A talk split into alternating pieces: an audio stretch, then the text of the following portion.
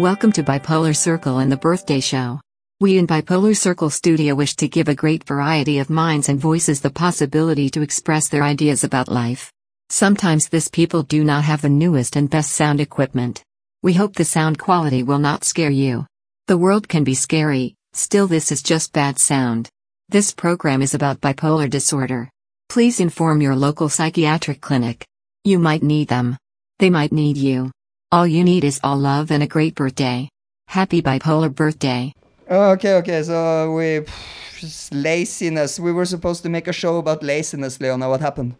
We were too lazy to do it, I guess. Okay, that was what's supposed to happen last week. We are inside some kind of uh, warp thing. You can call it laziness, or you can call it life is just too fucking complicated. At the same time, we try to make sense of life. Life just continue being more complicated. And uh, what do you think about that? You are entertained by that, Leona?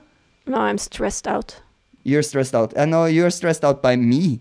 Stressed out by everything, but you're um, making it amplifying it. Okay, you are amplifying me, my stress also. So this is how it's like living together in isolation time uh, in Corona times. Uh, in the end, uh, if we are that type of uh, have that type of psychological, uh, what's it called? Like uh, it's a latent psychological problem that makes you just jump out and kill your family with a knife. Me and Leona is kind of getting closer to that. You can hear that in my Well, intensely funny, happy way of talking. No. So I should leave. That's what you're saying. No, where? Where should you live? That's the, that's Mexico? isolation. No, Mexico is big.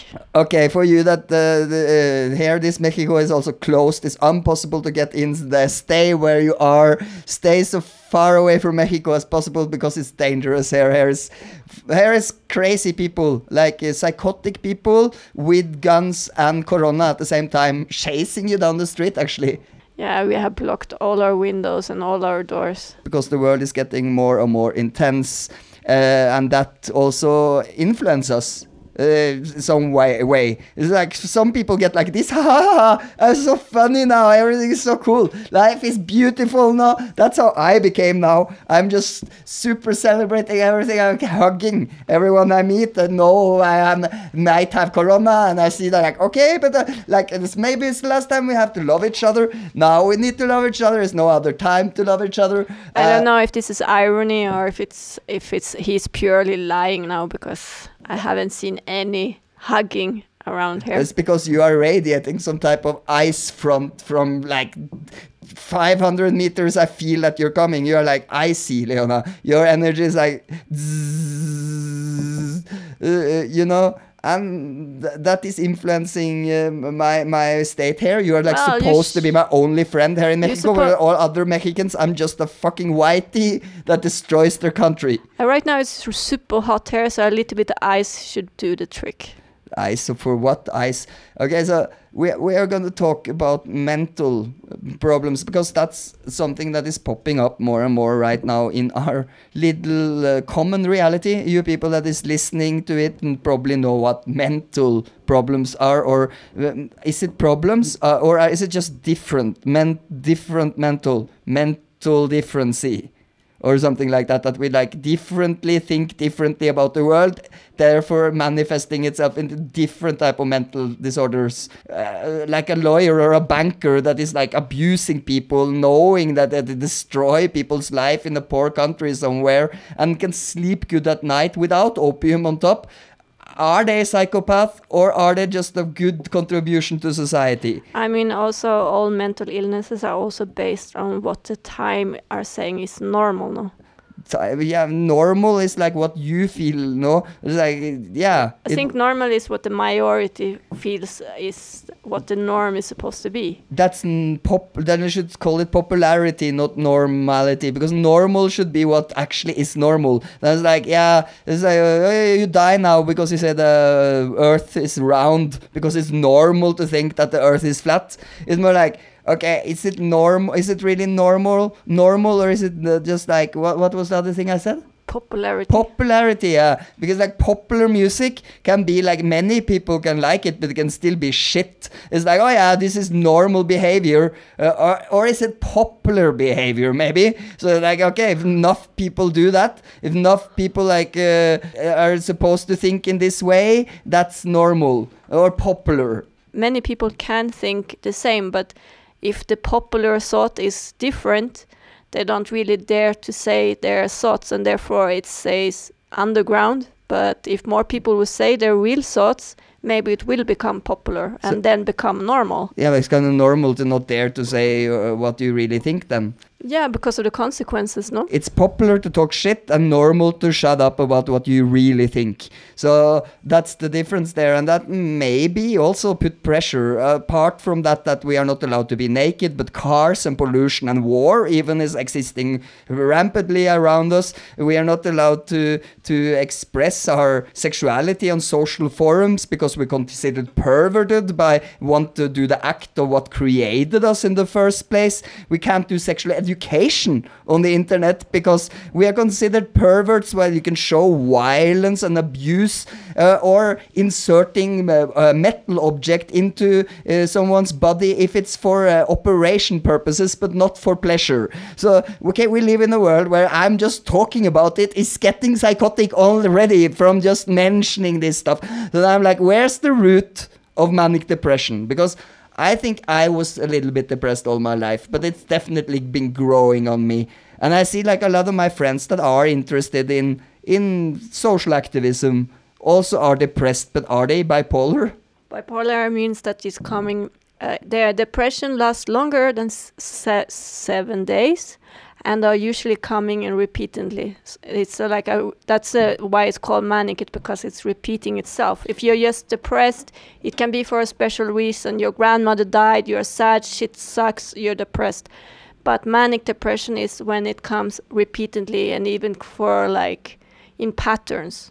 Yeah, so so, but uh, I think a normal depressant can can push you into to that your brain somehow produce uh, chemistry in the wrong way, just like opium do. When you take opium, you will you will like change your pleasure zones in your brain with a chemical thing that makes unbalance in your brain. So, for example, like if you're depressed or like all your emotions is also drugs somehow. It's like chemicals. So if you're like abusing one emotion by being too often depressive or being looking at the world with a depressive eye, something I think I did since I was young, will after time develop into manic depression that goes up and down because you will need to like oh shit i need to survive you know, I need to think positive you're trying to like yeah okay we'll do this step by step thing i managed to keep like okay my focus focus on the world and then that managed to do that for a certain amount of days until you're tired of it then losing all interest and then just fuck it all everything sucks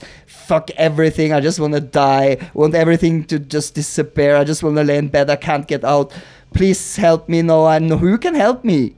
You know. Yeah. So for you people, I am like yeah bipolar. I'm doing all my stuff to uh, of all my life energy. I'm mainly trying to focus on making bipolar circle, and that's like uh, why we also had some breaks two weeks of breaks because of like mental breakdown and family problems in a world full of corona, war, and lies and love and orgasms and trees and everything that is good in the world on top of it. So the, for you people that want to help us to continue, help us a little bit to be inspired, please go to bipolarcircle.podbean.com bipolarcircle.podbean.com and uh, give us a small donation to our co- co-found website or our Patreon uh, website where you can help us to stay sane.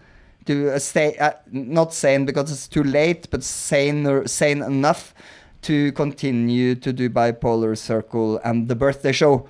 So yeah please uh, go there. Uh, i don't think it will help Eh, me psychologically, but it will help Leona to, to buy food so I don't die and throw it into my cave here of trash in where I'm sitting in the darkness, in full of cigarettes and glasses with a little bit of alcohol, trying to suffer myself through making the beautiful podcast you now are listening to.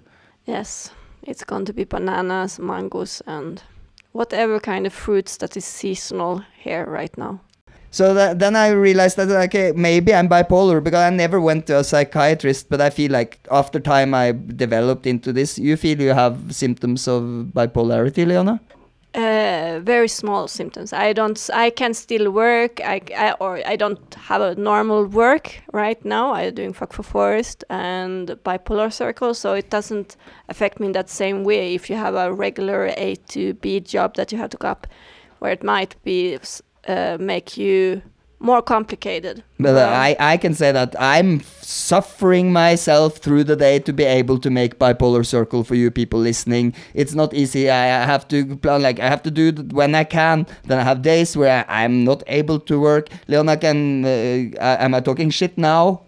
I'm asking you. Uh, do you want me to honestly say to your listeners what a, what you're you, you do using, what you are using, what you're doing all those days? No, no, you don't need. To, I can talk about that myself. Like you're threatening me, or what? you're gonna? It's like like I'm not transparent enough. It's not like all the listeners know I'm all the time. You saying I'm saying all my problems to everyone. Why shouldn't I just share it out on the internet anyway? Okay. So go ahead. Why do you ask me? So I, I realized I'm probably manic depressive, but I'm like I'm not uh, on that level. The highest level is like one. I think is the highest level.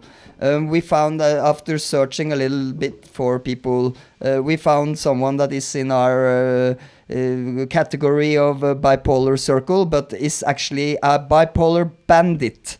She is uh, the bipolar bandit. She's from Michigan, America and she is uh, talking about uh, mental disorders and uh, especially bipolarity on her blog, uh, where she is also getting friends and people struggling with. Uh, depression uh, in the world right now to talk about their experiences with that. So we're gonna talk to her and find out if I'm really am I bipolar? Maybe I'm just slightly depressed and just got stuck in it. I don't know. No, if you would go to a psychiatrist, they would probably say that you're suffering from bipolarity. Okay, that's what you are saying. Okay, so Leona come with an opinion there. Leona's opinion is that I'm actually bipolar. Woo! So I'm in the category bipolar. Uh, it's not uh, any joke. I would say like morning manic depressed. I also prefer Manic depressed is I- bipolar. Yeah, yeah, that's what for you listeners out there that doesn't understand this change of words. Before bipolarity was called manic depression, and that is more what I can feel connected to than bipolarity. Bipolarity is a new word that could be many different things, but manic depression is more what I could uh, relate to. Well, yeah, well, things changed all the all the time. Like uh, uh, in the ideas of what's okay or not to say in the psychiatric uh, forum, what's right to to kind of uh, what kind of label you can put on people, and then we're going to talk a little bit about the psychiatric uh, industry and uh, how to label uh, psychological uh, uh, traumas or um, challenges. So, welcome to Bipolar Bandit and happy birthday! Happy birthday! It's your birthday. Happy birthday. It's your birthday. Happy birthday. It's a great day. That's what we say. Happy birthday to you. That's cool. That's Leona is coming now. She was outside uh, doing pee pee. I think that is a bodily function made by human beings when they have drinking too much water. So that's uh, part of uh, nature and part of life. And Right. welcome uh, and happy birthday to all uh, to you and to all like uh, people that is out there today thinking about uh, did they actually get born today is this the first day of their life maybe or maybe we actually have this like traumatic experience behind us that is called life can you Right. maybe Yeah. please please introduce yourself to us and our listeners My name is Michelle Clark, and I um, am a mental health advocate who uh, has bipolar disorder, diagnosed 35 years ago. I blog under the name Bipolar Bandit, and I have um, an active, a couple advocacy groups. I'm a mental health advocate, and um, I use my experiences over the years to just educate and inspire and encourage other people and try to um, help other people advocate so that we can hopefully change the mental health system and erase the stigma that attached to it. And, um, and just make people realize where they can go get help, um, better mental health facilities, and just just better our mental health system in general. Get ready, bipolar vortex. Get ready, bipolar vortex. Get ready, bipolar vortex. Get ready, bipolar vortex.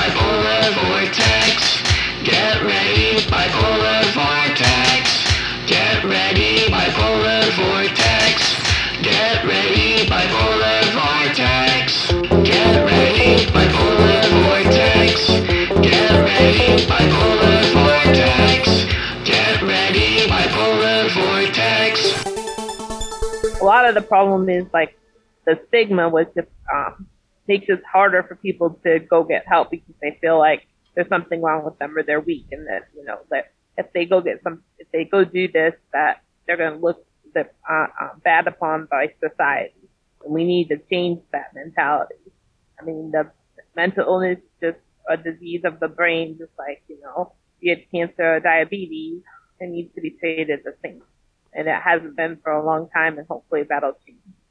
and uh, there's different type of bipolar disorder you know before bipolar was called man- manic depressive you know and now it's called bipolar disorder but it has many different uh, levels which do you have a special term Yeah, you're right. It used to be called manic depression, and that's um, it's actually a better name for it in a way because it describes it better.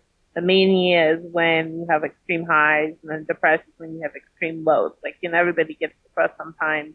Everybody has like energetic times, but um, there's like a chemical imbalance in their brain where we'll just um, have like just, you know elation, and we do kind of crazy things.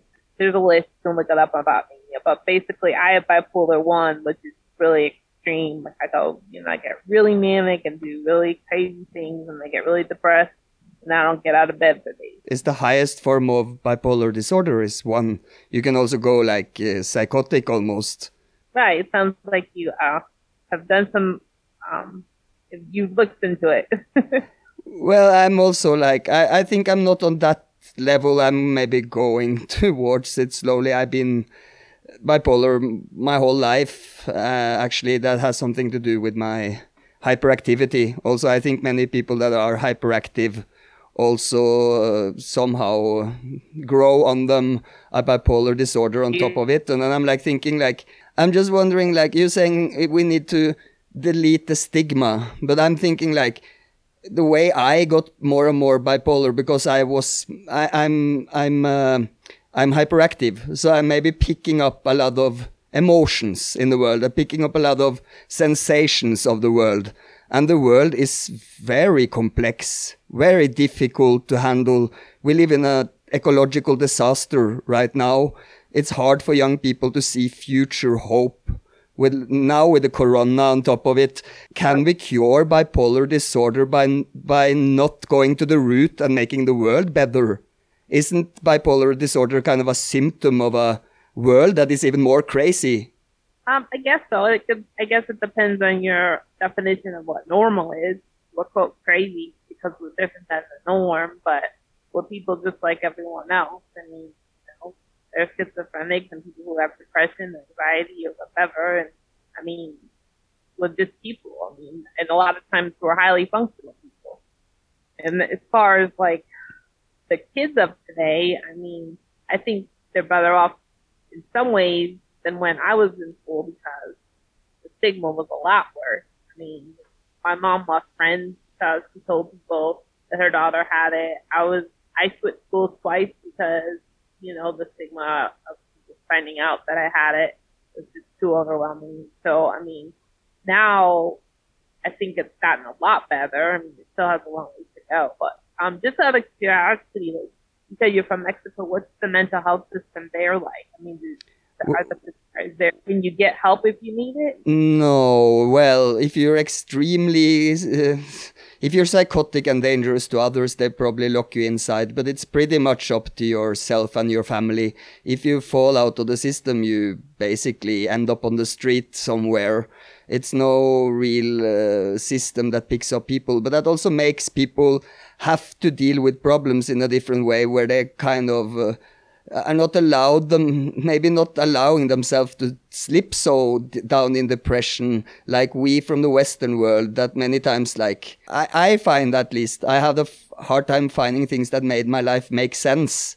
And here people are somehow like struggling with so big social problems that they maybe don't have that time to think existentially so deep on what life is about and what to do and what's right and wrong and how to function normally, as you say, in this quite, I don't know, quite bipolar world actually.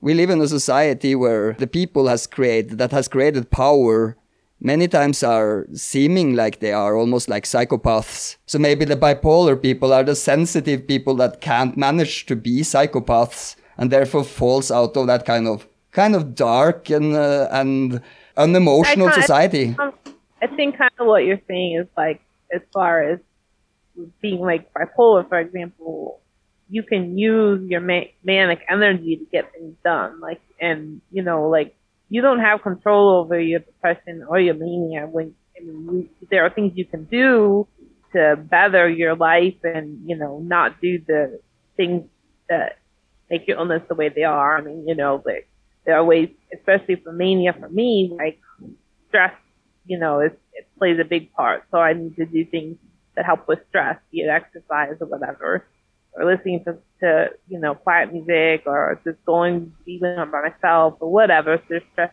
And then, you know, eating right is important and exercising. All of these things, um, are important. And as, as far as the depression side, you know, you just, there are, there are actually, if you check out my blog, Bipolar the Bandit, I like offer a lot of tips for when you're manic or when you're not, and when you're depressed. And like, there's one of my most popular blogs are like what how people deal with things when they have the manic, because that's like when you've done something and you're manic, you've like you know spent money you don't have, you like lost friends, you said things that you didn't mean for your loved one, you you know they're you know like you've done things that you're just really ashamed of, embarrassed about.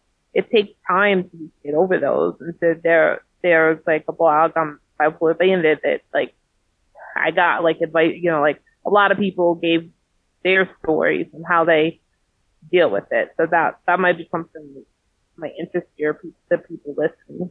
Mental illness. Mental illness. What is mental illness? I don't know. I think mental illness and mentally sick is people that are judging other people for what color they have on their skin, what hair they look like, or if they're abusing animals, find joy in killing. I think that is more mental illness than you feel depressed about the world or feeling lost because you don't know what to do with your life or don't feel, find meaning in life in a world that is so destructive and so evil and so bad and looking horrible all the time. It's hard to find the light in all this darkness. I think putting all these people in a mental hospital, all these people that are judging others for them not being as them, for their sexual orientation is different from yours, all of these people should get put in a mental asylum directly. Then our world will look a little bit better. And maybe the rest of us will feel comfortable to take a walk on the street and feel like, oh, this is a world I want to live in. Yeah, so if you are uh, interested in bipolar, uh, bipolar disorder or uh, just uh, want to learn about uh, how other people are thinking, go to Bipolar Bandit. You will see a link in the description in our podcast. So you could go down and push that and go and check out uh, her project where you can read a little bit about stories uh, behind bipolarity. And when did you when did you realize first that you had bipolar disorder? Um, I started um, becoming um, depressed when I was about 13. I was like not functional. I couldn't go to school. My parents just decided to just let me stay home because all I did was cry. I couldn't like concentrate on my schoolwork. I couldn't do simple tasks. Like I remember mom asking me to vacuum the steps, the stairs. Like I couldn't, I couldn't do that. I mean, and it would be like two weeks at a time. There would be no reason whatsoever. It was just a chemical imbalance. And mean, I, you know, somebody asked me why I was so depressed. I couldn't tell you. And that went on from the age 13 to 17 on and off. And then when I turned 17, I had my first psychotic episode and I was put in the hospital in an ICU ward in a psychiatric hospital for a period of like two to three months. And then I've been in and out of psychiatric hospitals like countless times. I mean, can't, I can't even like, I don't even, I lost count. So, um, that's another thing is being in some psychiatric hospitals. I've seen like the way people are treated. And that's one of the stigmas that, you know, was in my article that caught your attention is that, you know, like the professionals also have a stigma for. They treat people in the in wrong ways. And because I saw that, I would fight for people who, other patients. And that's kind of when I started my advocacy work is, you know, I even was approached by a lawyer one time saying, you know, will you help? You know, I'm trying to better the mental health system. We, you know, help. And ever since then, it kind of started right when I was diagnosed that I was going to be an advocate. And since then, I've written letters to politicians. I I got, you know, I've gotten, you know, heard back from governors. I've heard back from President Clinton. I've, you know, I've like, don't, I have, um, have an advocacy group on Facebook where people from all over the world get together and talk about issues. And it's kind of interesting sometimes to learn about how things are different in different parts of the world. And um, I have a page called Mental Health Advocates United, which my philosophy is we, like as mental health advocates, all have like our own little niche, and we we need to get together, all mental health advocates, you know, in the world really, and get together and try to change things. Like we all kind of try to change our little, you know, there's a week for schizophrenia, or a month for eating disorders, or whatever. But if we could get all those people together and all the organizations together and all have one voice, then we have a better better chance at changing the mental health system. It's just like, you know, now it's the politicians and the media or whatever. I mean, the media and Hollywood contribute to the stigma. I'm kind of all over the place now, but like, you know, if talking going back to stigma, I mean, you know, you watch a movie and they depict somebody who's mental ill that it's not portrayed right.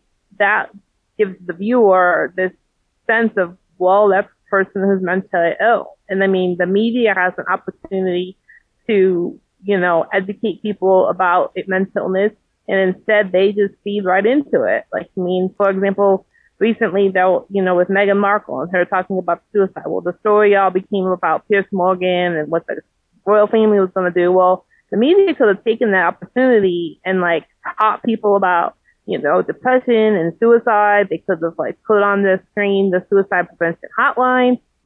Hello, you have reached the hotline telephone for psychological disorders. What can I help you with? Uh, I'm sorry, I'm uh, about to kill myself. What am I gonna do?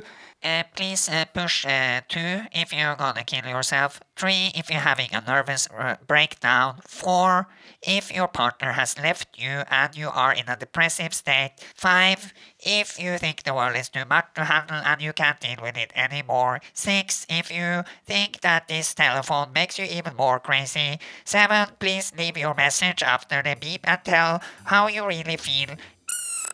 I mean, they could do so much more, and instead, and that that stigma is like deadly. I mean, people don't seek out help because of the stigma. I mean, people don't, you know, reach out to suicide prevention hotline. Don't tell their friends or family that they're depressed.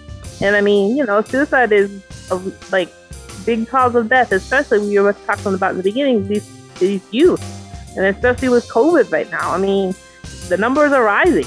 In the cold light of the disco, she was sat there like a freak show. It was the end of time, the end of the night. She gave me her number, I gave her a light. She had a sweet smile that turned me on as she turned her face to the neon. And she whispered something into my ear, but the music was loud and I didn't hear.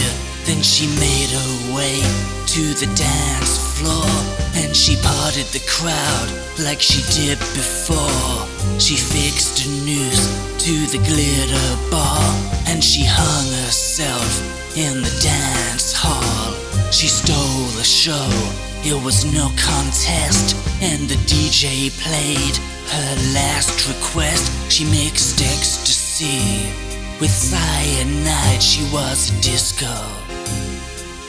Suicide, you are a disco. Suicide, you're just a disco. Suicide, another disco.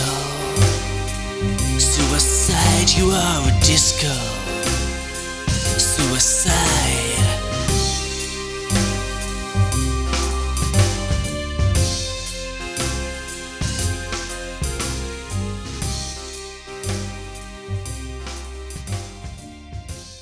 Yeah. So what what your experience with the psychiatric is that you come there? Do they usually medicate you, or in your part of the country, how are they dealing with uh, you when you have a psychotic uh, episode and you go to psychiatric clinic? They drug you down.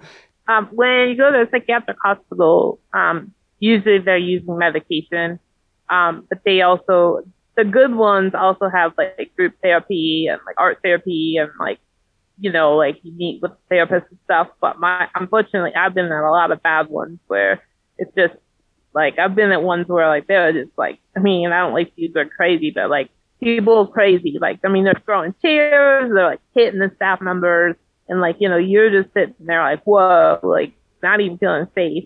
And so, I mean, I, I actually, I'm bipolar bandit. I'll say it again. There's our, actually an article about the truth about psychiatric hospitals that gives you a taste of like how, you know, how bad it can get. But like, I don't want to scare people away from going to the hospital. If you need help, you know, go. But um, just be prepared that you know. Some positive, like if you're in the hospital, you ever you ever like met a sweet person, maybe flirted with someone. Maybe it's a place to like do dating with other people that is like Um, similar. Think, well, I'm uh, feeling very psychotic. You feel that too? Yeah, I, it's so nice to meet another person that also feel psychotic like me.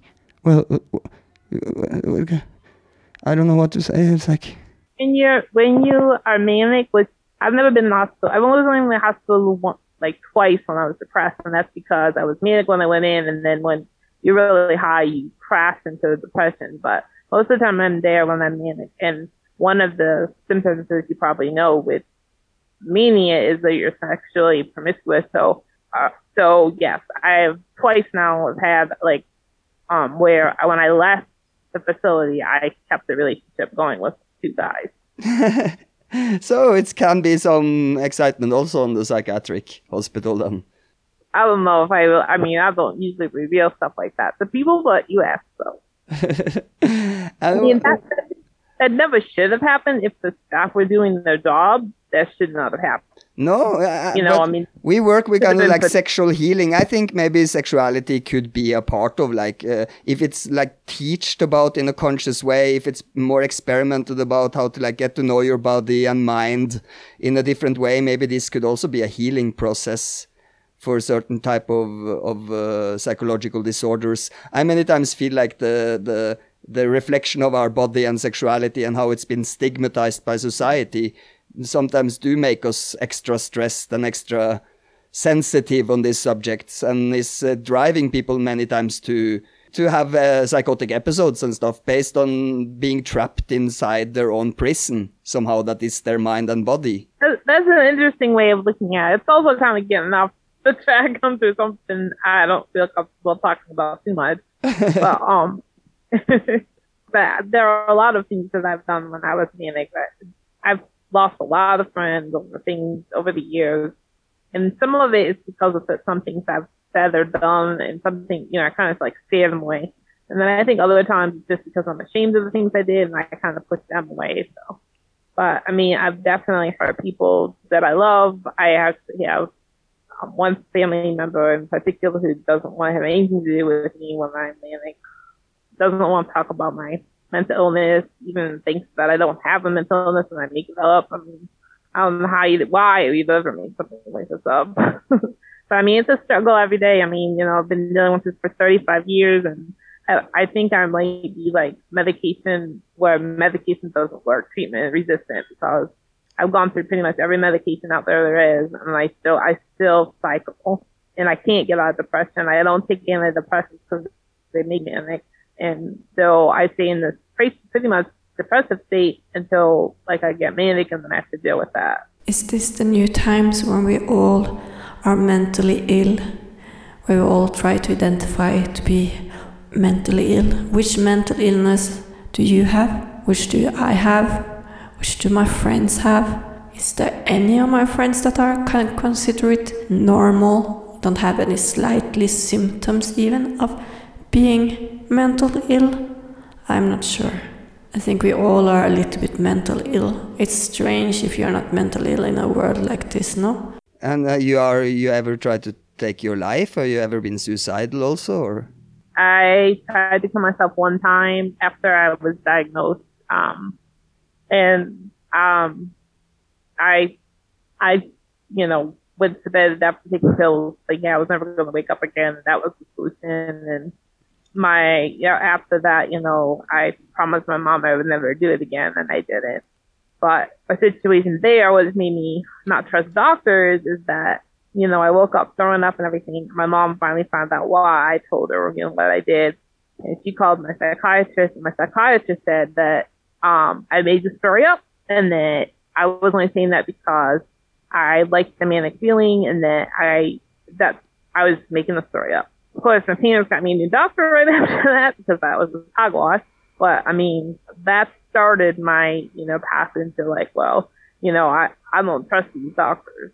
And then another thing is that I haven't just been in the hospital for um, mental health. I've been in the hospital for medical reasons too. Like um, I've had problems with my heart in ICU. I've had stomach, numerous stomach problems. My gallbladder taken out, pancreatitis. I've had tardive dyskinesia. I don't know if you know what that is, but like involuntary movement, like of my chin or jaw or my arms.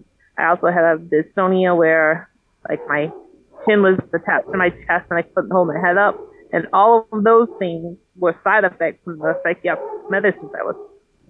So like, again, you know, here I'm taking these medicines. It's supposed to help my, my bipolar, bipolar disorder, but it's causing damage to my my body and making like I was in the hospital 16 times in one year, and it wasn't all just psychiatric. Mostly it was medical. And that's when I don't know if you have like disability in Mexico how it works, but my doctor basically said I was no longer able to work.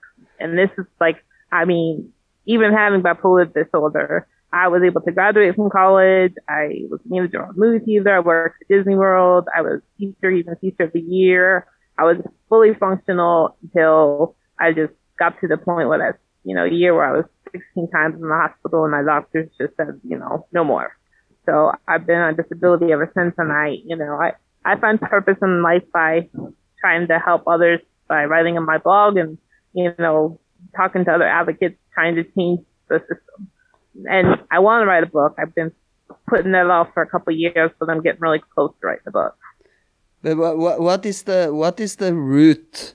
You you you have any theories about where this is coming from? Because I feel it's getting more and more people that have psychological problems in the world today, and I feel like I've seen more and more people coming out with bipolar disorder. If it's just that it's more accepted to admit it, or if the world has changed, uh, so more people get it or why do you think what's the root is it food is it uh, society is it just like nature Well, I first of all, I think bipolar case of bipolar disorder, it's way overdiagnosed.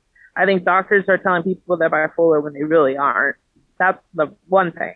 Another thing, another thing is that there are lobbyists that the pharmaceutical companies that want people to stay sick. So they, you know, they want, you know, they don't necessarily want to like cure like bipolar disorder. They want, you know, there's not much research being done to try to do it because they want, you know, the money for the the medications. So why get, you know, if we don't have any more people with bipolar disorders, then we don't need the medications and the pharmaceutical companies don't make the money. Ah. But I also am learning recently about how diet really does impact it. There's studies going on right now where actually have somebody just write on my blog. She um she's a dietitian who's worked in psychiatric hospitals and she is very much and I've listened to a couple of podcasts recently and um my husband actually got me into listening about this. It's um low carb, high fat, which is the belief behind it is that our bodies are used to we're built to eat more meat and like the way we're taught is to have like a balanced meal or have eat fruits and vegetables, but really when you boil down to it, it's people for people who have like mental illnesses, it's actually better for them to eat like high fat, low carb, even though like, you know, with it's forced on, on us from a young age. But then again, that's like lobbyists, that's people like, that's what they, they're telling us what they want us to think because these big, you know, food companies and stuff want to sell the food. They don't, they want us to buy this packaged, prepackaged food. So, I mean, it's just kind of sad that like this money situation is making it harder. But I mean, as far as like the, um, diet part, what's interesting for me is that I, in order to lose weight, I went on what kind of like an Atkins diet or keto diet, which means I was eating low carb. And I stayed where I was not manic for nine months, which is pretty much a record. And then around Christmas time, I started eating, you know, carbs and stuff. And I got manic, but I didn't really think about it. I thought it was just the stress of the, the holidays. But my husband, a couple months later, he was re- uh, reading about the carnivore diet, which is where you just eat meat. And he was saying that it like cures all of these things, including mental illnesses. So I- some people will not I- agree on that though they will Now- say like a green diet is more healthy no Well, that's what they say, but this, if you, I mean, her name is Michelle Hurn, and if you look, and Dr. Ken Berry, I would go mad for the animals, psychotic and sad for the animals. I would stay insane and depressed even if I knew eating you would make me strong. I would choose to be weak. To hurt you would really show me what true depression really is. I'm sad about the world I cannot change. But I can change, and I do not need your flesh and suffering. Call me mad. To do that would make me even more sad. you YouTube, if you look at YouTube for Dr. Dr. Berry, he explains how like ConAgra, like certain food companies and stuff are like trying to like, you know, they, they can manipulate statistics and research and stuff. And they, you know, by doing that, they're saying, you know, this is a good diet, but it's because they want people to get be sick. They want they want people to eat, to eat this food because then they're sick, and then the insurance companies and the pharmaceutical companies, you know, profit from that, and they want to sell their product. So, I mean, you kind of, I, I mean, I'm giving the kind of a plug, but his name is Dr. Ken Berry. He explains the carnivore diet. And then she did an, if you can find it on my blog, she did um, her name is Michelle Hurn. She's a dietitian. She did a blog on my thing. There's actually research being done right now, like studies being done right now with people who have bipolar disorder and putting them on this special diet and seeing if it helps. But And I don't can see that vegetarians are more bipolar. The, I have a lot of vegetarian friends and I have a lot of meat eating friends, and I don't think it's uh, uh, what I just see. I don't think it's any connection between that really. But I, I don't know. But it feels like a little bit weird because it's a lot of people that are vegetarians. It's getting more and more popular to be vegetar- to be vegetarian right now What about the population in India? Are they suffering a lot of bipolarity? because us, they eat more like vegetarian. Yeah, I said more bipolar people in India because they eat less meat. Uh, there are people that have less uh, meat consumptions uh, that never had bipolarity at all. Could it, couldn't it maybe be about the confusion about like what who to trust or not? It's like I can't trust uh, the nutrition specialist. I can't trust uh, my mother. I can't trust the media. I can't trust like doctors because everyone's like, yeah, no, this is good. Oh, this pill is good for you. Oh, no, this is bad. Some people say like, oh, yeah, meat is super bad for you. Then now you say like, you can treat mental disorders by eating meat. Now I'm confused. No, Like, if I don't know who to trust anymore, I might get very paranoid. Well, I, I mean, it's something that you kind of have to figure out yourself. And like I said, I didn't figure it out for me until after my husband was reading about it and I, and putting kind of two and two together. That I think, you know, like right now I'm not on any kind of diet and I'm struggling. And so I'm probably going to go back on it and see if it, and if it works, then I'll know for sure that that there's, but like, as far as like, you know, but vegetarians or whatever, I mean, I think that diet does play a role. You have to realize like our meat, our our um, food is processed so much, and so many things are added to it. Like, That's true. You know, like antibiotics, particularly. You know, just like the the things they use for the crops and whatever. I mean, I know that like the GMO stuff, like you know, England, they don't allow you to use the genetically modified stuff like we do. And I mean, you know, we have an obesity problem in America, and that's because of all the crap that they're putting in our food and the, the you know, Yeah, the- definitely. the diet. I wanted to It's- ask something. the- Do you know have any research made on where in the world there is most uh, bipolar or manic depressed people? Um, I don't know. Never really done a study. It would be kind of interesting to find out. Yeah, that should tell a lot actually if you like look up and find out where. But it's also difficult because here in Mexico, someone that would be called bipolar in America will just be called uh, like uh, lazy or or like uh, bored, like kind of like not be able to follow up their job or something. You you will not be taken serious here, like you would be taken in a Western country where where people uh, like kind of have uh, insurance or have a possibility to go to, to psychiatry. For example, here in Mexico, people don't have money to go to psychiatry. So, as you say, like, yeah, many people get diagnosed with bipolar disorder without even having it because people just want to make money on them. Sture Ragnar Bergwall was born April 28, 1950 Happy birthday! is also known as Thomas Quick.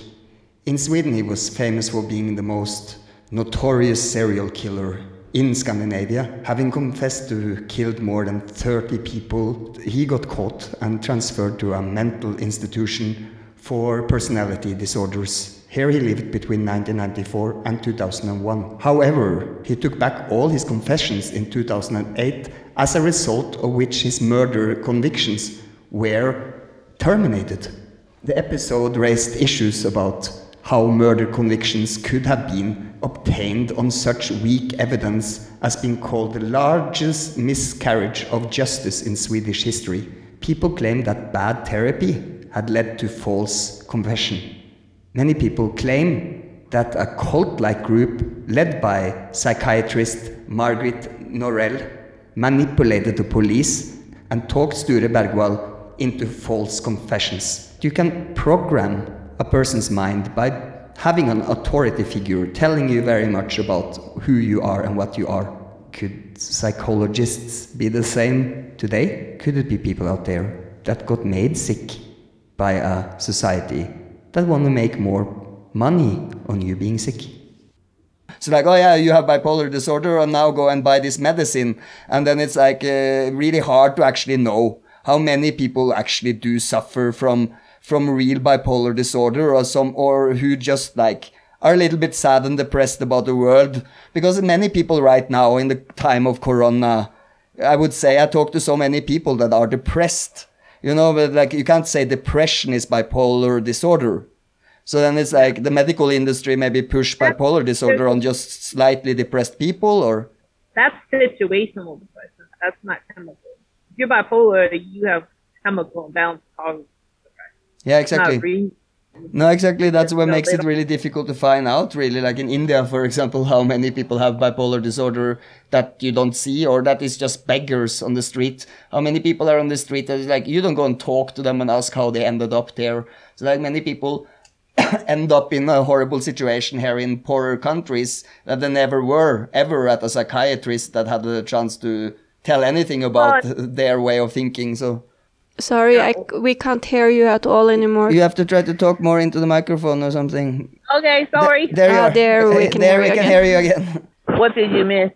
No, a little bit of the end you were talking about about uh, yeah about the situation in America. Like in America now, I see you have a really big problem with uh, with uh, opioids and people on uh, opium based pharmaceutical medicine. We definitely have that, but we also, like I was seeing, um, is that we have a homelessness problem and we have a problem with jail having mental illnesses, and we're not doing right by those people. I mean, we're not. We we know that they have a mental illness, but they're being mistreated. Um, there's people are shot. Like the police aren't like um, educated on how to deal with deal with people mental ill. So I mean, they're shot and killed. It's in the news almost every day for somebody who's mental ill. You know, and it's because they're not getting help they need. There's not enough resources out there. And when we know these people are sick, they've been identified. Some of, you know, and I mean, like some of them, like a lot of the people who are homeless, I think they, there's a thing called ani- anosognosia or something like that, where people don't know that they're sick. They, they don't, they, they've been told that they're sick. They don't believe it. And so they don't, you know, go to the treatment or go to the doctors and take them out of the state, the medicine, whatever. And I think a lot of those people are probably the ones that end up homeless. But mean, I think it's different. Like uh, we talked about in every country. I mean, in India, like we talked about India. One thing I think is interesting about India is that like pretty much every psychiatrist I've ever seen in America is from India. So I think like you know they must they produce a lot of psychiatrists in India. So I I don't know. I think you were saying that there were a lot of people in India who don't have mental illnesses. So I think that's just kind of interesting. Yeah, so so mental illnesses is uh, pro- probably global, but it feels like it's growing. And then I'm thinking about what's the root of the problem. Do, do, do you believe? Do you have any religious faith? Do you believe in God? yes. So then this, if you believe in God, this must be something we should figure out, and must be some root to the problem. Uh, if there is a God, Uh, I'm I believe in nature, so I'm think like yeah, in nature there's a reason. There's always a cause and effect behind things. So what's the root problem of psychological problems people have now in today's world? You you have any uh, like theory about what the root is? Because you say it's like a chemical imbalance. It could be food. It could be a mix of it, but it's growing. Is it? say that there's there you know there there are certain causes like you know like sometimes it's genetic like they say bipolar disorder is a lot of times associated with alcoholism so like if you have alcoholism in your family you chances are you have bipolar Ah, so disorder it's genetic. It can actually be a genetic damage. but like, as far as the root, I mean, I think that more, just more studies need to be done. As far as you saying, like, more people are, it looks like more and more people are, um, being diagnosed with it. I think it's more because, like, the stigma has gotten better, so more and more people are going out getting help with it. Look, you know, it's looking like the statistics are going up. But I think the people were always there. I think we shunned them. I mean, in America, I mean, they were institutionalized. People didn't see them. I mean, they were put away in hospitals for their life. So now I think it's just more and more like aware that they're there, that people are there. So I don't know if it's necessarily like where it's a growing population of them. I just think that we're just more aware of them because people, I mean, like, you know, celebrities are all coming out telling us they have mental illnesses. So, you know, just more just um, you know because the stigma is less and more people are going to get help now with COVID. It's even a bigger topic, so it looks like you know everybody's depressed or anxious or you know they'll be going to get help and mental health like up the top of the list a lot of times when they're talking about COVID now. So I don't know if it's necessarily like if you would go back 100 years, like there are more people who have mental illness. There's less now people. There's a lot less ago. people hundred years ago. And let's go thousand years back. It's a lot less people again. And I well, you see that uh, mental problems do rise with COVID. So then you see that mental problems definitely can be released. Maybe you have it already, like you have stress already, and COVID made it just go over the top. Yeah, I was Or- thinking about something about this vegetarianism again. I think many people that choose to be vegetarians are also very sensitive people and that have a problem with the society and the world. So therefore, they are kind of the, have the thing before. Or if you're talking about that, that depression can be released by by thinking too much about the world and letting the world stress you. Yeah. Yeah, maybe if you're sensitive and all the time, oh, poor animals or humans suck, they or destroy the planet, they they torture animals, and that for you because you're sensitive on that on your philosophy of life, it's too much for you to handle. It gets too heavy for you, and if you constantly think about it, it stresses you. Yeah, because I've seen like some vegan people, they are also kind of depressed. Yeah, that's and true. manic, There's some people that are animal protectors and people trying to protect. I'm seeing that with ecologists and stuff now happening more and more. Also, that I have some people working with ecology that have go- gone into like manic depression or gone into bipolar state from thinking too much about how the world is and letting it stress them. So it you is can a stressy it- situation right yeah, now. it's a stressy situation, but you see that in COVID now, I see many people kill themselves. Many people really need psych. Uh, we talk to psychiatric people. They say like they work with psychology. That they say they're overbooked right now.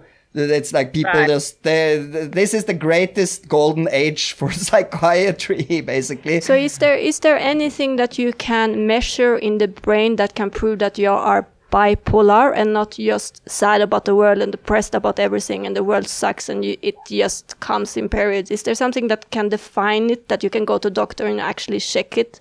the pro- it's a, it takes a professional and uh, but there are now like they can do scans of the brain and there are certain like I've seen pictures where they can kind of like there are areas where the colors are brighter and everything but are like more red here or there whatever. This Um, I see. But yeah. there's like tests they can't just draw blood and see are you bipolar. I mean they, they can't do that. But I think that But test, that brain take- test, uh, do also do, do also affect on people that is just depressed because it depends on which parts of your brain that is active. And if you're very depressed, a lot of the parts of your brain just slows down and stop being active. And that will happen both if you just have a small depression or if you have like manic depression, like bipolar disorder. So it's really difficult to categorize it then.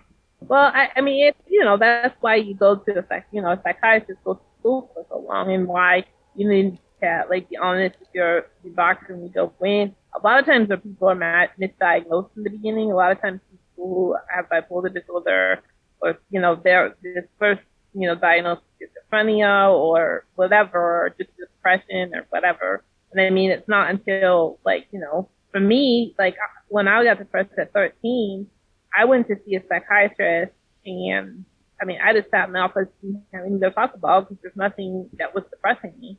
And little did I know, you know, that I had bipolar disorder. So, I mean, I think it just, it takes time. I mean, like, you know, obviously when I had a psychotic break in you know, the times I was manic and I was like, you know, there were two times where I was like handcuffed and brought to the hospital. I mean, you know, obviously then I was manic and it didn't take a rocket science to figure out that I, you know, I had bipolar disorder or that I was having psychotic episodes.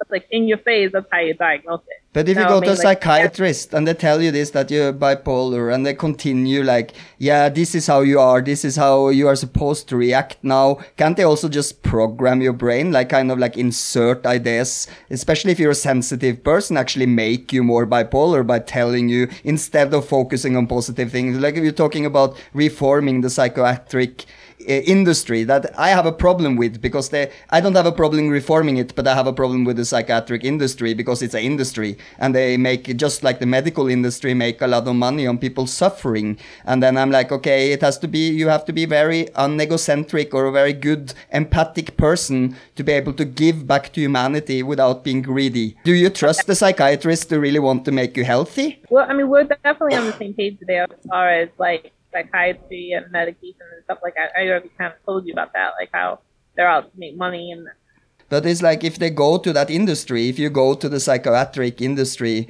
or you go to the people working with this, uh, uh, do you trust them? Do you trust them that their intention is to make you a better, feel better about the world? I mean, I've gone through a lot of different psychiatrists, and some of them I do, and some of them I don't. But one thing I've learned is that you really have to take ownership of yourself. I mean, like, and I basically am my own own doctor. When I go to the doctor, I basically tell them what I need. Like, I've done research and I found, well, maybe this medicine will work, or whatever. I mean, very rarely do they like. I mean, you know, they might know like the dosage, or they might know like react. It'll react to something else I'm taking or something, but as far as like the psychiatry field, I mean, I, I am now an excellent, ever since I was 13, when my mom started researching it, I'm more into like natural treatments. I think that we need to, to go away from this medication stuff because you just, they just keep adding medicine after medicine. And then, you know, like for me, I was uh, so sensitive to it, I was having medical problems. So I need to come up with solutions that don't, you know, I mean, I would never tell somebody to go off their medication there are a lot of people out there who are like anti-psychiatry. I'm not that. I'm not that. But I mean, I I think that there are more healthier ways to do less damage to your body than you know taking psychiatric Yeah, drugs. you said before that uh, the good uh, uh, psychiatric clinics were doing therapy by painting, art, dancing, whatever. Maybe one of the problem is that people are searching for their meaning in life. There, so doing creative works are fulfilling something that is missing out, and medicine can't really fulfill those needs. Well, maybe ayahuasca. Going to a going to a native tribe in the Amazon and doing a ritual with ayahuasca, that is the psychoactive uh, drink of the native people in the Amazon jungle, might connect you to nature and connect you to another value about life that might help you to think differently. So it's like, yeah, this is the same as the creative. Maybe this is like to to challenge yourself to think very outside this modern society that we all have learned to love or hate. I don't know. May, may, maybe that's the, the the healing. Like these people that talk to you about your problems mainly just give you more problems, and uh, the creative people, the creative impulse might help you. Or Well, a lot of people who are creative also have bipolar disorder. I mean, they're, I mean, that is right. What? like many artists, like she's then many people that are creative people are again sensitive people thinking too much about the world, overthinking, overthinking the world, thinking too much about existential things, and that makes them kind of like uh, be able to do artistic work, but it also makes them extremely sad and depressed about the world. So you can't really, that's true, you can't really say that. The that problem is, yes, if you get too depressed and too manic, then you can't do the creative work. yeah. So how do you find that balance then? we're talking about like the painting and the yoga and all that stuff. That's like teaching you how to deal with stress. So like if you're manic or you're depressed, things you can do to help you. I don't think that it's like what you're saying. I mean, I don't, I, um, I don't, I don't know where we're going. No, but how do you like- how do would you tip somebody that is really so down so they can't really use they have ma- many creative ideas and they want to do things but they are so down in the bottom and they have to get up again and start new. Is there I think you have to. I mean, like, uh, like if you look at my blog, I have on there. But I mean, I'm very good at giving advice, but not very good at taking my own advice. But one thing you definitely need to do is set goals for yourself. Like at night, set some goals for yourself and say, you know, I, and they can be simple goals. So, so by the end of the night, the next day, you feel like you accomplished something. And your goal might just be, I'm going to take a shower, or I'm going to go for a walk, or I'm going to get out of bed. But like at the end of that next day, you feel like you've accomplished something. You know, or you know, it's more when you're depressed, you have to force yourself to do stuff because the longer you like stay in bed, you don't do stuff, stay in this sadness, dark hole, it's just going to get deeper and deeper.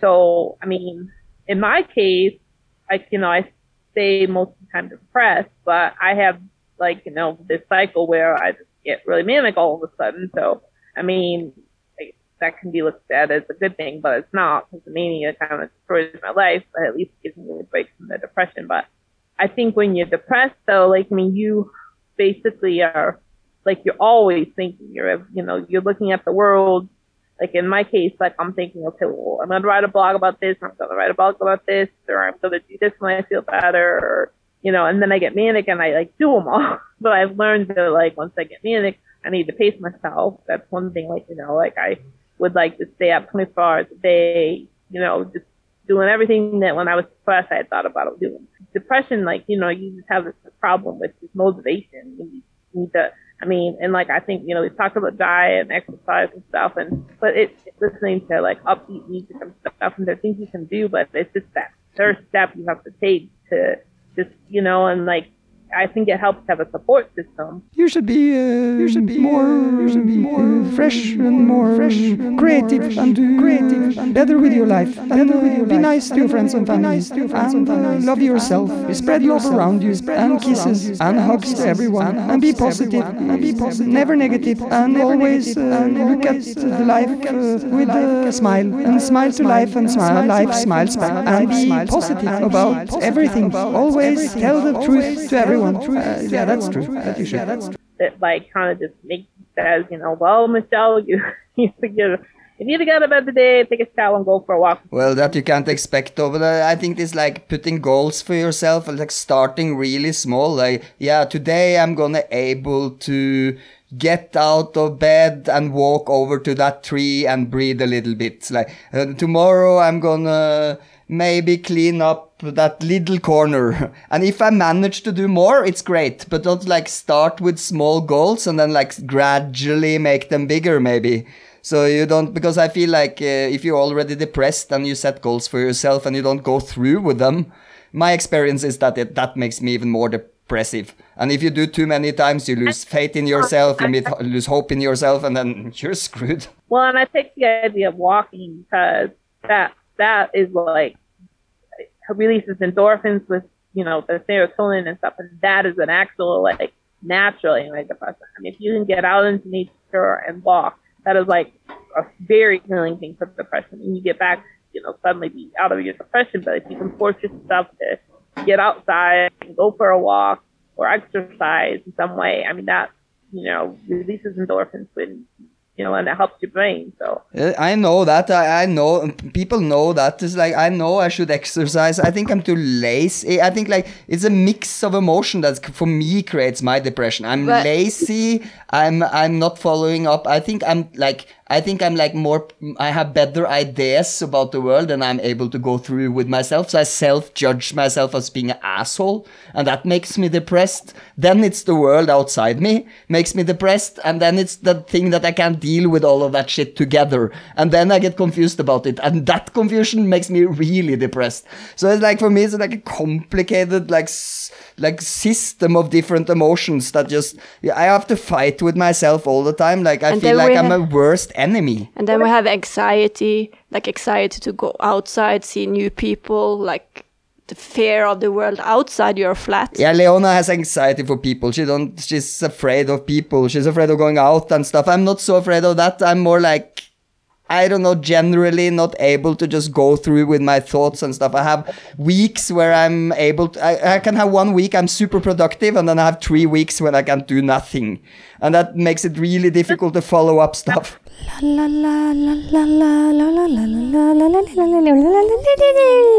Everything is fine, everything is fine, everything is normal, everything is fine. The government, we can trust him, we can trust in them, we can trust in them, everything is fine. I'm not paranoid at all. No, no, no, no, no, everything is fine, everything is good. Trust in your government, trust in the people above you, trust in your boss, trust in your parents. Trust in everyone. They're telling the truth all the time. Yes, yes, yes, yes. I'm not paranoid. Everything is fine. Ha ha. Blah. I want to correct and stop you when, you say you're lazy. It's an illness. It's a mental illness. It's you know something like wrong with your brain. If you have a chemical imbalance and you're depressed, you're not lazy. You have a mental illness. It causes you to not do things, but that does not mean you're lazy. You know like okay if i did this i might feel better about myself. You actually know that it will you feel better about yourself. Then you're just not able to do it because you're so stuck inside yourself. And then you get faced with like oh probably i'm just lazy. Then you start to self analyze yourself. And then you're just like okay and then you feel bad about yourself and the ability to not deal with it. And then it gets like a circle of suffering. Do you journal? Do you journal? Yeah, maybe I should read your journals uh, and get some other ideas about depression because I'm, uh, I think I'm like stuck in my own little idea about what that is. I mean, it helps the journal. Just start writing down your thoughts every day, and you know that that helps. So it's like like I mean, I think the setting goals thing is something that's realistic you can do. You know, like hanging out with family and friends, forcing yourself to do it. Like there are times when I just don't even want to be on my around my family and friends, but once I get there, I you know I feel a lot better. Just getting outside of the house, you know, I feel bad after you've done it, but it's that first step. It's just really hard to do when you're depressed. So do you get manic too, or just me, just depressed? It's been a great uh, mm, time to talk to you, actually. Uh, and we are getting in the end of the show, and I want to ask you now, in the end, like if someone's sitting there at home now, like thinking about, okay, do I am I able to get out of bed tomorrow? Do I want to finish my life? Actually, am I able to continue my work? Uh, like being confused about their mental state, uh, not knowing what to do. What's your best advice to these people? Someone that is uh, struggling with depression right now, uh, in this time of Corona, maybe being isolated somewhere, being afraid even to go to the doctor. Like, uh, what, what do you, how do you start? They turn on music that's like upbeat music and like try to just make yourself dance and try to put a smile on your face get to make it. Um, set a goal tomorrow to do three things and you know try to do four, but make them realistic and get exercise. Know, try to eat healthy and um, you know the world's not like as bad as it seems right now, and there's hope and if you you know, are feeling really bad, there's always suicide hotlines and stuff. And so I always point that out. And feeling suicidal, please get help. Dear family, friends, and lovers, I cannot handle this anymore. Life just seems too dark. I have decided to take my own life. Life seems meaningless to me. I am suffering. I see no way of meaning in this. I'm sorry if this will make you sad. I just know this is what I want, and I'm finally in peace. What an idea this world is. What is freedom? Just another word for nothing left to lose. Hey, I changed my mind. I have nothing that holds me back anymore, that chains me down. I am free. I'm not afraid. I will now travel the planet on foot to spread the seeds of change. Goodbye. But I mean, you know, and if you're depressed and you're just, I mean, like it sounds like in your country you can't get help, but I, I mean, you, do need to seek out help because there is there is treatment out there. You know, people can function. To, you know, there are there are things that can help you if you're depressed, and it's not just you know that you're lazy. I mean, you you, you can do it. You have a husband, you said, and you have manic depression. How is this influencing your husband? Doesn't he go crazy from your ups and downs? Is there a support network for It is- husbands that are together with bipolar persons? like Leona is probably like I don't know, being with a bipolar person is not that easy. It's like she needs help, or why doesn't she tell me what's what's wrong? Why why is she, is she telling me like in this way on the podcast like this, saying it just like looking for a way to find help herself, not being honest to me. Is she hiding stuff?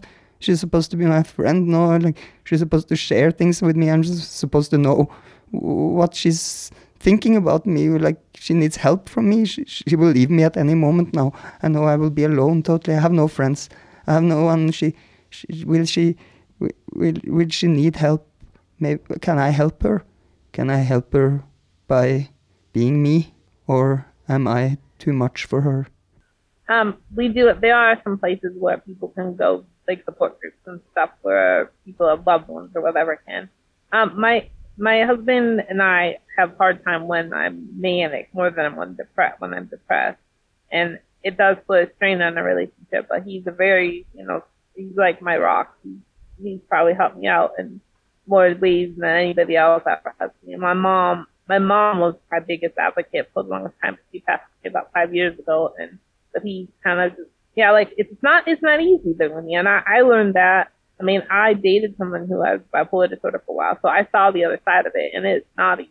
So, I mean, I just thank God that you know he's my husband in my life, and I'm I'm trying to get him to write a blog about his experiences, and I think he learns a lot from that. And do you have any children together, or? I don't have any children. I was a teacher for 10, almost 10 years. But I didn't, I never had any children. I have nieces and nephews that I love and adore and get to spend time with, but no kids.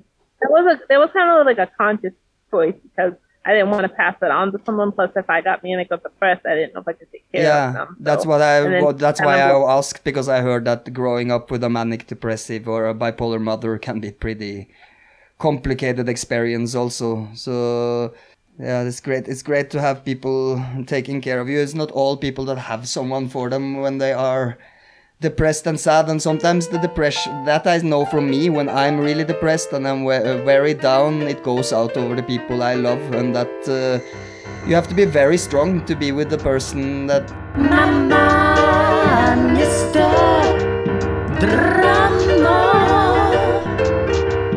You say you don't need it, and yet you go and feed it. Drama. Lying and deceiving, cheating and a thieving. Drama. Sissy, sister. Drama. You claim that you hate it, so why do you create it? Drama. Lying and deceiving, cheating and a thieving. Drama. It's a bipolar vortex boogie. Yes, yes, yes, yes. It's a bipolar vortex boogie, boogie, boogie. You're falsely positive and you're positively false.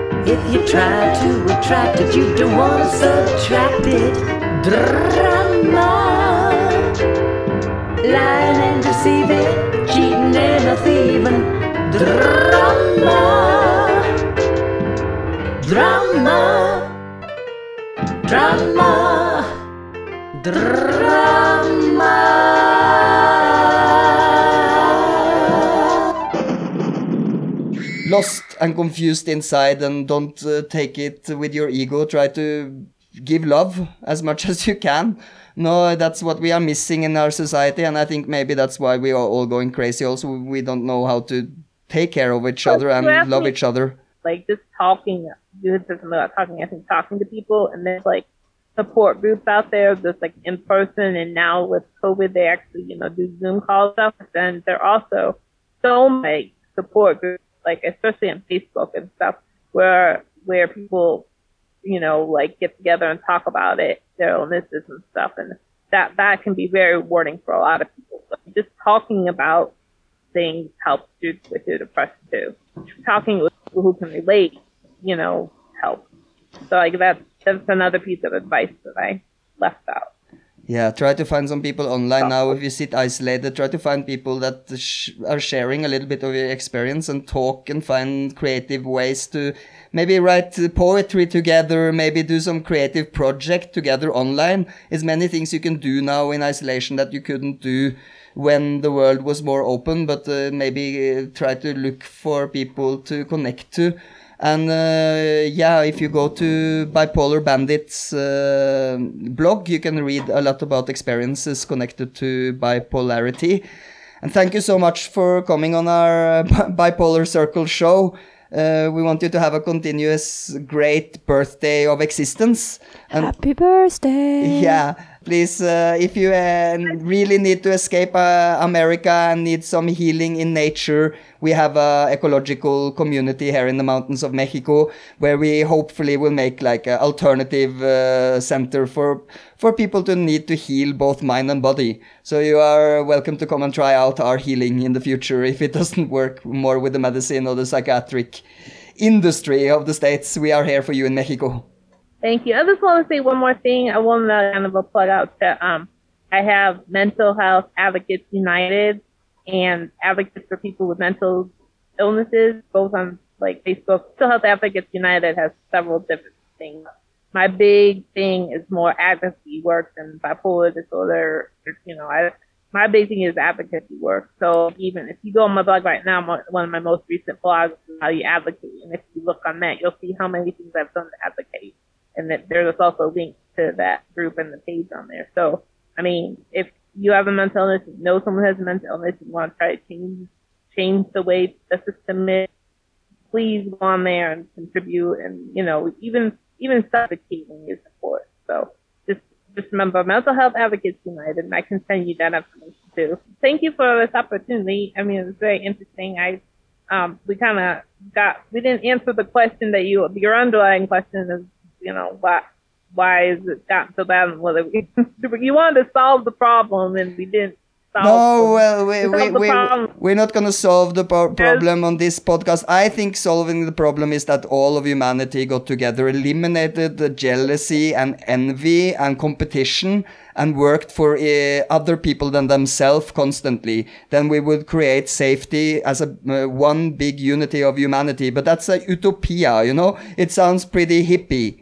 And then on the other side, uh, I'm pretty punk rock and say, okay, maybe it's time that humanity and the modern society will just fall on its ass and get totally destroyed and that the, something beautiful will grow up from the ashes because we didn't manage to create that society. We created a very competitive, violent society where it's really difficult to feel safe or feel that we are part of a tribe or a family. The utopia in my heart says that we should still continue to try to love each other and take care of each other. So if you have someone you know out there in your life that you know maybe need a phone call, that maybe needs to hear your voice, that is sitting alone somewhere, just call them and say you care about them or something like that. Or uh, yes, call them and say you just want to hear their voice.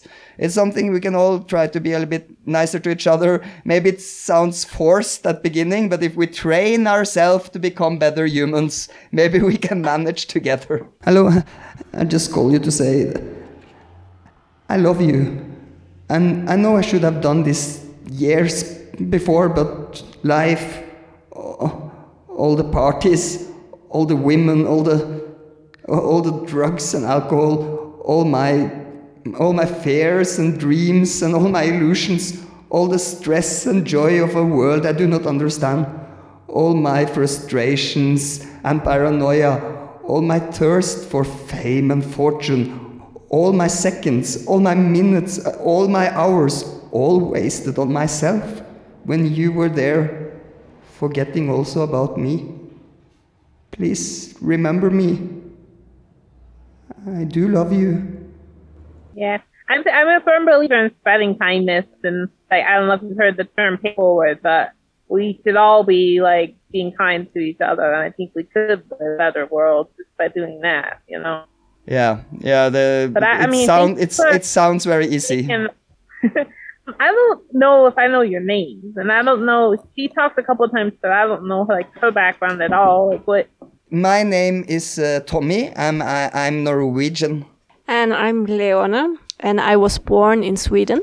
Oh, I, I'm Norwegian and Swedish. my my grandparents were from Norway and Sweden. Really? Okay, so see, we're like not that far away in family after all. That's the thing. We're like in the end, we're all like genetically connected to each other. No, in the end, we're actually from the same tribe. We just like play that we have made nations and conflicts. And then for sure you will get a lot of sad, depressed, and even psychotic people as a result of that. And all the suppression of our body, sexuality, and mind. And the political chaos. And the religion. Oh fuck, now I got a lot of stuff. I'm not gonna solve it all. Don't like you. You can't like. I think that's part of why you're so depressed. Like you just because you need to focus on just on like yourself and your small world, and you know, think you know how to set those small goals for yourself, and then you know, then start worrying about the rest of the world. If you worry about the world, I mean, we need to try to have a, a better outlook, but sometimes it's hard, it's hard to do that. Yeah, and it's hard to be another person than yourself. I can say like, yeah, I don't want, I just want to focus on my little thing and my life and my closest ones and stuff. But then my system, my brain system, are still picking up. I still go to internet, checking up shit I shouldn't check up. I'm looking at media of politics, of discussions, of ideas about like what's happening to the world. And then suddenly I, I'm not able as being me to filter out I think it's way too much. The world is way too big for us, and with the with the internet and with like international media, that is also become like fake news. You don't know what's we don't know what is a news or what is advertisement or what is propaganda or what is education. You have no clue anymore. Well, you know, you are making a difference in doing something. I mean, my, for me, what drives me is this advocacy stuff, but for you, I mean, you're doing podcasts, and I mean, I don't know that much about you. We just met, but I mean, it sounds to me like you're a kind person, and you're you're you know you are making a difference in the world. You know, even this short time that I've talked to you, I think you're a good person, and you have a really good philosophy. I mean, you can change things for the better. You know, even when you're depressed and you're out there, you know, searching on the internet and talking to people you know, online you have the capability of changing lives and making people feel better. So, I mean, I, just a little bit of the time I know you, I, I think you're a good person. You're making a difference in the world. And I hope that brings some joy it's incredible. You make me feel actually. I don't know. You, touched a part of my ego that actually made me feel very good now. Thank you so much. It's been a pleasure to talk to you. Also, yes, we said if you need some uh, mountain energy in Mexico, we're uh, happy to receive you. So you can check out. We will send. I will send you the links to our uh, ecological project here in Mexico, and then we can stay in touch. And thank you so much for your time and your beautiful words about uh, life and depressions. Until uh, next time we talk, continue to have a great life and a great continuous uh, everlasting birthday. I learned that we uh, we need your support to go to bipolarcircle.podbean.com and uh, give us a donation so uh, we can eat more healthy and maybe that will make my brain regulate its uh, serotonin and different kind of alkaloids that needs to be in perfect balance just like our ecosystem need to be but how can my how can my brain my perfect balance in my ecosystem in my brain be in perfect balance in a reflection to the ecosystem on our planet Yeah, that's a trick question. I don't know either. no, because I feel sometimes that a lot of the psychological problems we are getting, yeah, it's a regulation, it's a chemical uh, misfunction in the brain, but I think it can be provoked by an unstable reality around us, by by our water full of toxics, like our air full of pollution. Food full of uh, conservatives Well, I can prove you wrong because we lived for five years up in the mountains with clean air, clean water, and still manic depressed. and more than ever. But it's like in isolation, like from great orgies and uh, saving Shit food. yeah, shit food in Berlin to great food and no orgies in the mountain. I would say I got more depressed. But we are a group animal, so I'm like. We're supposed to touch each other and be uh, nice to each other and like live together in a feeling of uh, some type of tribe. And if we don't have that, if we live in a society where we have to go and pay someone to listen to our problems, and they are just like too lazy to actually listen it to you, so they give you some new research, psychological medicine to keep you like from seeing that the world is so fucked up as it is, or not feeling bad about stuff that actually is bad. Then I'm like, okay, how could I actually feel better? I don't know, many psychiatric medicine that are treating by depression mainly uh, are based from natural natural herbs and medicine out there. So you can also go directly to the natural herbs, like uh, Peganum harmala, that is famous for treating depression and helping for manic situations. It's a harmaline, yeah. It's been used a lot in in different medicine against Alzheimer also, and also for treating different psychological diseases. But uh, in the chemical form, it's really really bad for your body. In the natural form, it's highly antidepressive and uh, can help you uh, to to get some type of new balance in your brain again. There are a lot of natural medicines out there, but the medical industry will fight that with uh, clause and make it uh, probably it's not even allowed to say that it's a medicine like because uh, you are not allowed to say something is medicine if you not have it a part of the industry. And that's the same with the psychological diseases no? It's like uh, you can categorize if you go to a psychiatrist they can they have the power or the means to put you in a category where you need certain type of therapy or cer- certain type of medication that are like maybe it's good for you maybe not i don't know I haven't tried it yet, so I can maybe that's what I should do: go to psychiatrist, take the medication, and then after I can talk about this. Was it good for me or not? Yeah, I mean, you should go and just test to see, just to find out what they would have said and what, and then you can make your own decision if you think that is worth it or not. Well, okay, I don't have the But money should- for that, so that's like applying for most of the other people. My my tribe here, my Mexican tribe, they don't have money really to go to psychiatrist. So it becomes uh, easier maybe to just try out, and I see that it's much more natural medicine here. Maybe that maybe that's why it's less. Maybe it actually is less psychotic people or manic depressed people here because they actually don't have money for that fucked up medicine, so they go really fast to a shaman like Curandero. a curandero and get healed with some What- energy work and some herbs, and then they're like, oh yeah, it's like a much higher percentage of uh, of people getting cured. But I, I don't know, and I'm just making this up I now. have so. I have seen less uh, manic and uh, crazy people in that sense in the countryside of Mexico, and also the countryside maybe of other countries. But in the city, like in Mexico City, it's full on crazy. Yeah, that's true. In Mexico City, you have crazy people in every street corner, and in the countryside, yeah, you get some weirdos there also, or people that have a different way of thinking. people. Yeah, they call them the eccentric. Uh, uh, town person maybe maybe it's also about that they actually do get more taken care of by their local that they actually do get taken serious as being part of the community and in a big city like Mexico City or living in a in a big state somewhere where where you don't need each other in the same way. Even if you have friends that you meet in a social way, you don't do things together. You don't really need each other, and that feeling of not needing each other and not being there for each other makes us feel very lonely, stressed, and sad. Yeah, I mean cities for sure. I think it grows there. It's for sure. And I mean ex- eccentric people, they're still part of the community. People accept them in the community. We just like laugh like, haha, yeah, he's eccentric or don't worry. They wouldn't put them in a clinic if they're not hurting anybody in physical form or No, so it's uh, I think that uh, have to go to a clinic, have to pay for someone listening to your problems. That's what I feel with my depression. I think I will get more depressed from that. They have to give me medicine really fast so I can forget about it. But then, then it's cheating. It's like giving me some pharmaceutical medicine that makes my consciousness dumb down.